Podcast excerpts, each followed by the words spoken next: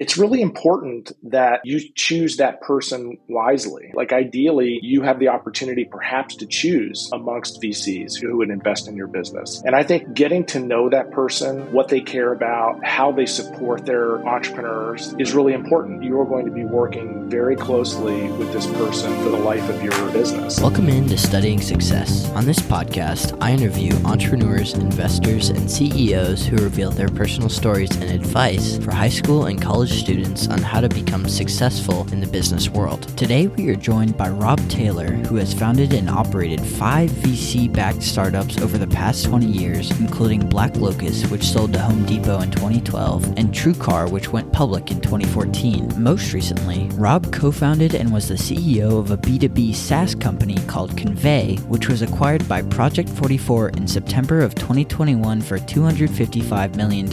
In addition to being a founder, Rob has been a mentor at Capital Factory and Techstars, and he currently is a board member at LawnStarter. Here's the interview. Rob, it's so great to see you. I'm so glad that I have both brothers on the podcast now.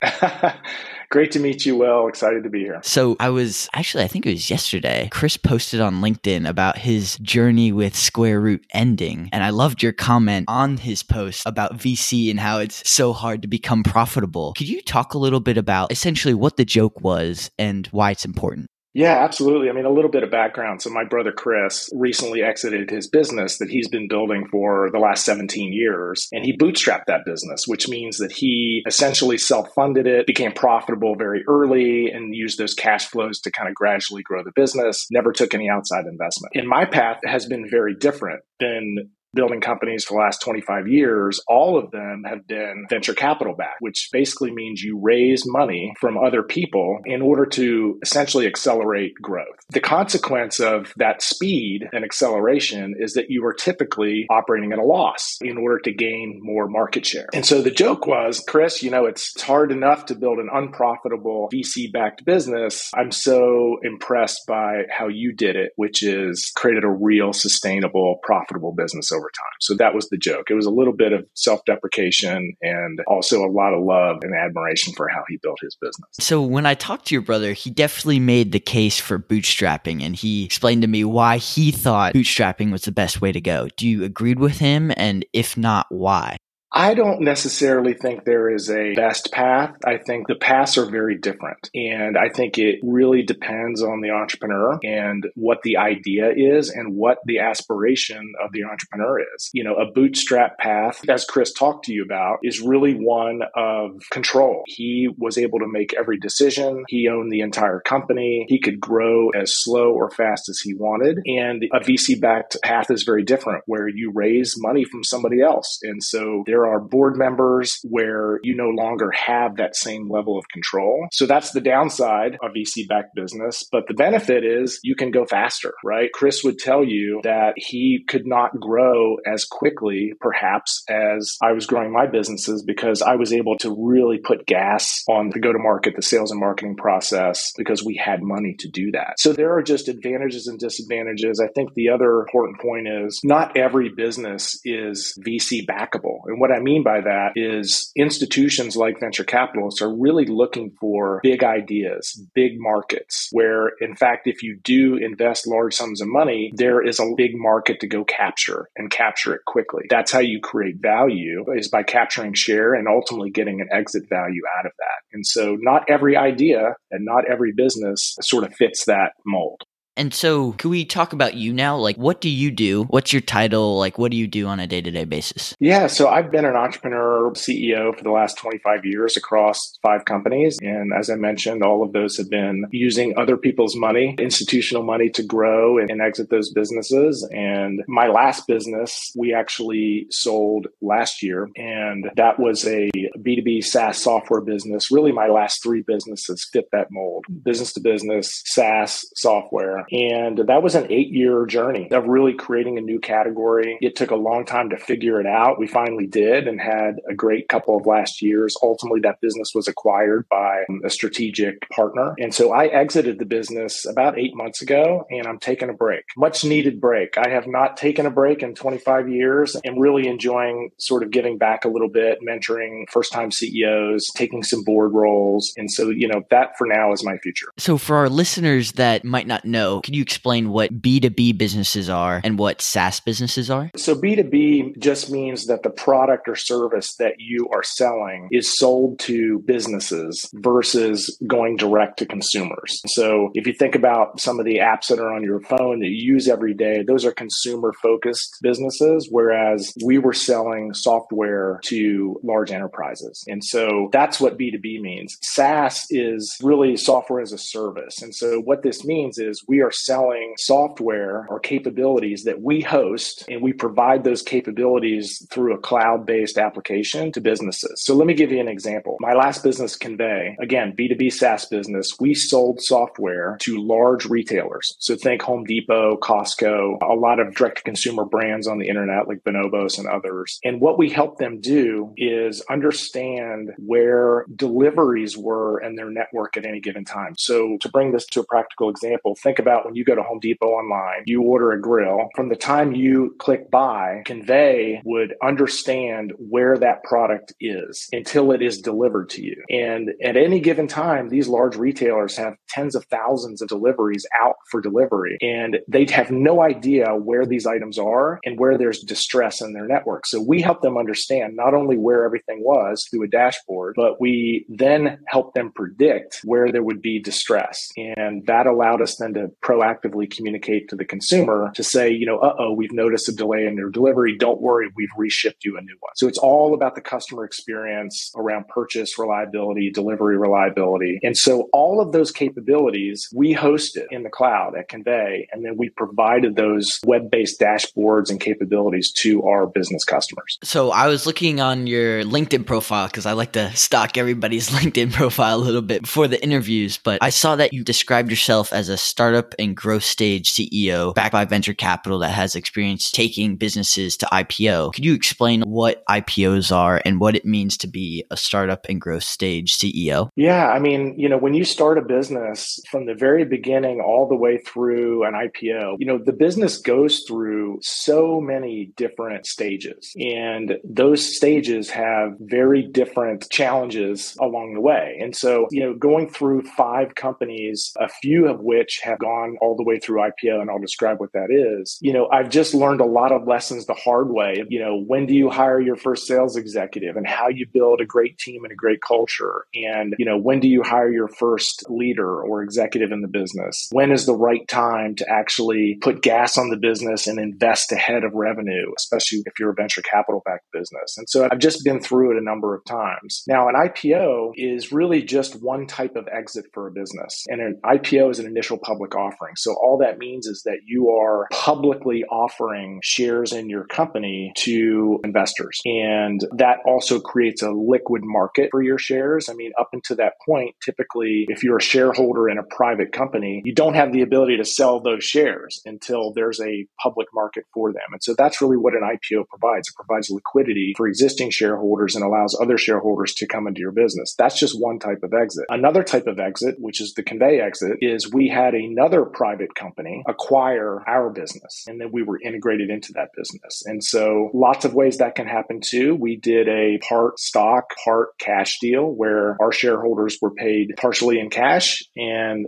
partially in stock of the new company. And so there's lots of ways to exit. And so you seem to have a strength with VCs and you have a lot of experience with VCs. So what do you think is the most important part of a pitch? The most important part is the early stage investing is a lot about storytelling. And the storytelling that is dependent on the entrepreneur to really inspire through a big vision and confidence, right? Like a venture capitalist is looking at you as the entrepreneur and asking themselves, is this the person that can actually get this business off the ground and build this business? Are they going to have the fortitude to fight through all of the inevitable challenges that they will face trying to build this business? And so it is a lot about the entrepreneur and inspiring that confidence confidence, you know, in those early meetings. I would say that's, you know, I'm going to dodge your question and give you two important things. That's the first one. It really is about confidence in the entrepreneur. And then I think second, it is about vision to capture a big market. Does this idea have the potential to be a big company with a large market that you can go capture a reasonable share?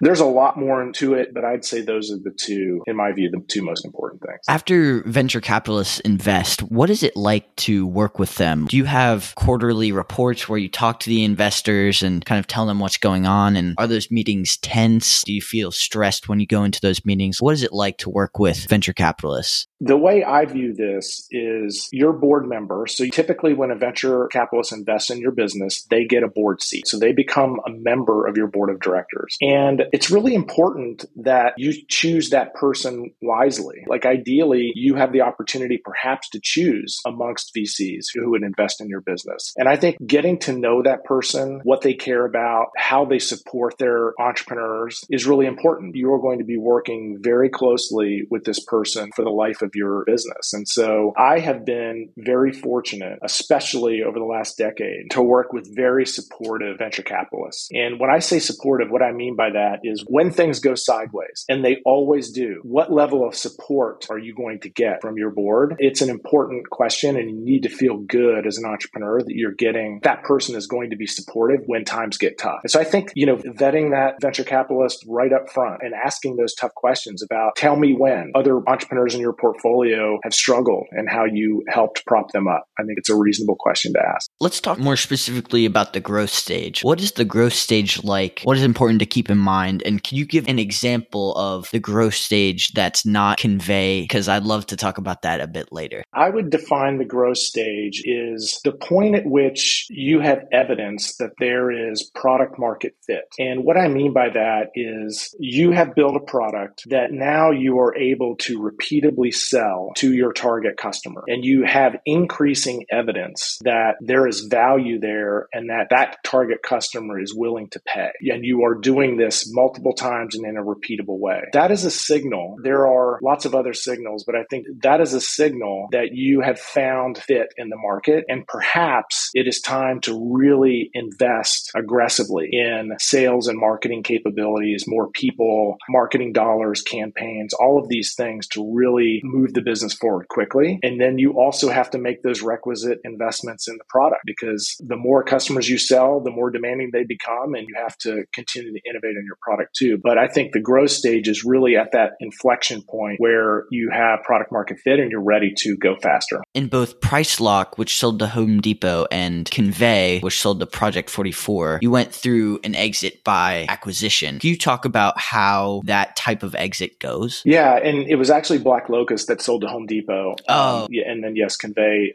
Convey sold to Project 44. Yeah, so both of those were strategic exits. So BlackLocus was acquired by Home Depot. Let me talk about that one first. So BlackLocus, again, B2B SaaS selling into large retailers like Home Depot. Home Depot was a customer of ours, and we were essentially doing pricing intelligence at scale. So think about, you know, Home Depot has millions of SKUs of products in their catalog. They don't know how competitive they are on price across the web. And so we had some technology that helped them understand that. And so where they wanted to gain share, where they wanted to drop pricing, increase pricing, we helped them optimize all of that. And I think what they realized was that this was very strategic. We were able to influence pricing even by pennies. It could drop millions of dollars to the bottom line for them. And so they saw this as very strategic. They didn't want us to partner with their competitors. And so essentially they came to us and said, How would you like to be a part of business? And made us an offer we couldn't refuse. And so we were acquired by Home Depot basically to kind of take us off the market and become an internal capability. And then it was fun because we became an innovation lab really for Home Depot where we were working on lots of different projects across the business, mostly based in cutting edge technology and data science. So that's one example. Convey to Project 44 was a little bit different. So I described Convey, if you recall, as we were providing really visibility into all of those last mile customer deliveries for retail. And so we became a leader in that last mile space. Project 44 was the leader in visibility across all other modes. So think about ocean and air visibility from China to the US. You've got full truckload moves between distribution centers in the US. These are modes that Convey really didn't participate in. We were exclusively focused on the last mile. And Project 44 was the leader in what we call first and middle miles. And so the idea here was, and we weren't competing with them. So this wasn't a competitive acquisition. It was an additive one, meaning we believe that by bringing these two companies together, we would create the first end to end visibility company. And so we saw a lot of value in that. And so that's why we brought those two businesses together. So both strategic exits, but very different thesis.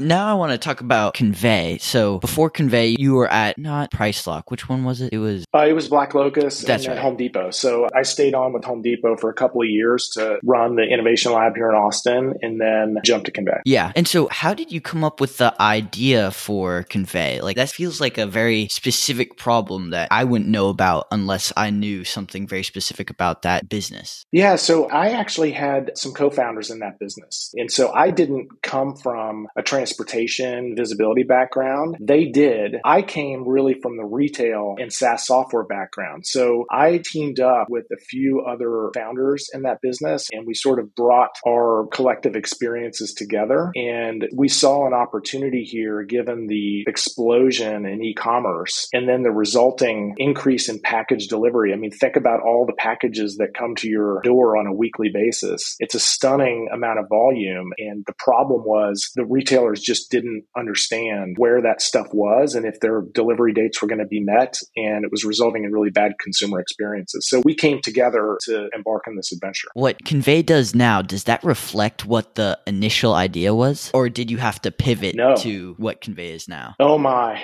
there's always a pivot. there's always a pivot or two. No, the idea for Convey at the outset was very, very different. And I think the question you asked is a really, really important one, which is, at least in my experience, the idea that you have at the outset almost always goes through some substantial iterations to find the actual product market fit that I talked about before. And this is really informed by a number of things, but most importantly, customer demand. As you start having those conversations with your customers, as they start using your product, you learn a lot. And in a lot of cases, the expectations that you had initially are either not met or you see something or you see another opportunity sort of adjacent that becomes more important to pursue. And so, yes, there were several pivots before we actually figured out the product market fit. Once you actually found product market fit, where did you go from there? Well, let's go back to the conversation we had before. So I think once we saw the signals that there was product market fit, we began to invest more money. And so we raised more capital when we felt like we had that fit and began to aggressively spend that capital on our sales and marketing operation to grow the business. And that's really what happened. Once we really figured it out, we started growing 70 to 100% year over year, which is a pretty strong growth rate, especially for a new market that we were trying to create. Was that capital from the founders, or did you go to VCs and pitch your idea? There was some founder money that we invested at the outset, but we went to VC investment very early. And so we took a seed investment pretty much right out of the gate. And that was about two and a half million dollars. And then we used that money over the next 18 months or so to really refine the product, keep our cash burn as low as possible until we could get the product to where it needed to be. We did some customer discovery. And again, once we figured it out, we raised more money. And so Convey in total raised about $25 million. After having started all these successful companies, do you think that that made it easier to raise capital from investors? I think in the Convey situation, it certainly did. The venture capital investor in Convey was the same investor that I worked with at BlackLocus, which is the company just prior. And so we made some money together on the BlackLocus investment when they exited Home Depot. And because there was trust there, because we were aligned on how to build a business, it made it easy for them to jump in with us. And so, yes, I think track record matters, certainly. You said you took a lot of capital. I think you said it was $2.5 million at the beginning in seed round to kind of grow your sales and marketing team. What was your growth strategy with the sales and marketing team? Where specifically did that money go to? The initial money, the first two and a half million, really went more into product development because we didn't have product market fit yet. I would say the next round of financing, which was somewhere between five and eight million, that was really where we began to put more sales and marketing investment in place. And so that was hiring a experienced sales leader who then built a team of sales representatives below them. There's software that helps power that engine that we acquired. That's on the sales side. On the marketing side, you know, doing lead lead generation, email campaigns, brand development, again, largely people related to begin to get our brand out there, our name out there, begin to market our capabilities and use those marketing leads to then funnel into the sales team so that they could follow up on them. You're really investing in a sales and marketing engine, and that's how we did it. Can you give some examples of initial customers that used your software? So we were really most appropriate for large large enterprise retailers. And so Home Depot became an early customer. You know, I had some relationships there, which helped because we sold the last company to them. We at least got introduced to the right people, and they were a great customer of ours from the very beginning. Costco became a customer, Bed Bath and Beyond, a lot of really large retailers who have complex supply chains, complex delivery networks, large volumes of packages that are out for delivery at any given point in time. It's that complexity that really was a great fit for us because we just simplified all of it for them. Those are some pretty big retailers. Were you able to land those customers super early on, or did you have to establish some credibility first to be able to sell to those retailers? This is another important point, which is credibility does matter, especially when you're selling into large enterprises, whether it's retail or really any other space. I think large companies want to see some amount of traction or capabilities. Credibility, as you say, is important. And yeah, I mean, I think getting that first large enterprise is really important. And so there are lots of creative ways to do that. You can make it easier by engaging in sort of a co development relationship. You can engage in a pilot where you basically say, listen, we'll come in, we'll invest three months of our time. It's unpaid. We'll show you capabilities. You can engage with us. You can give us feedback that we can then build into the product that's specific to your use case. So I think there are creative ways to get that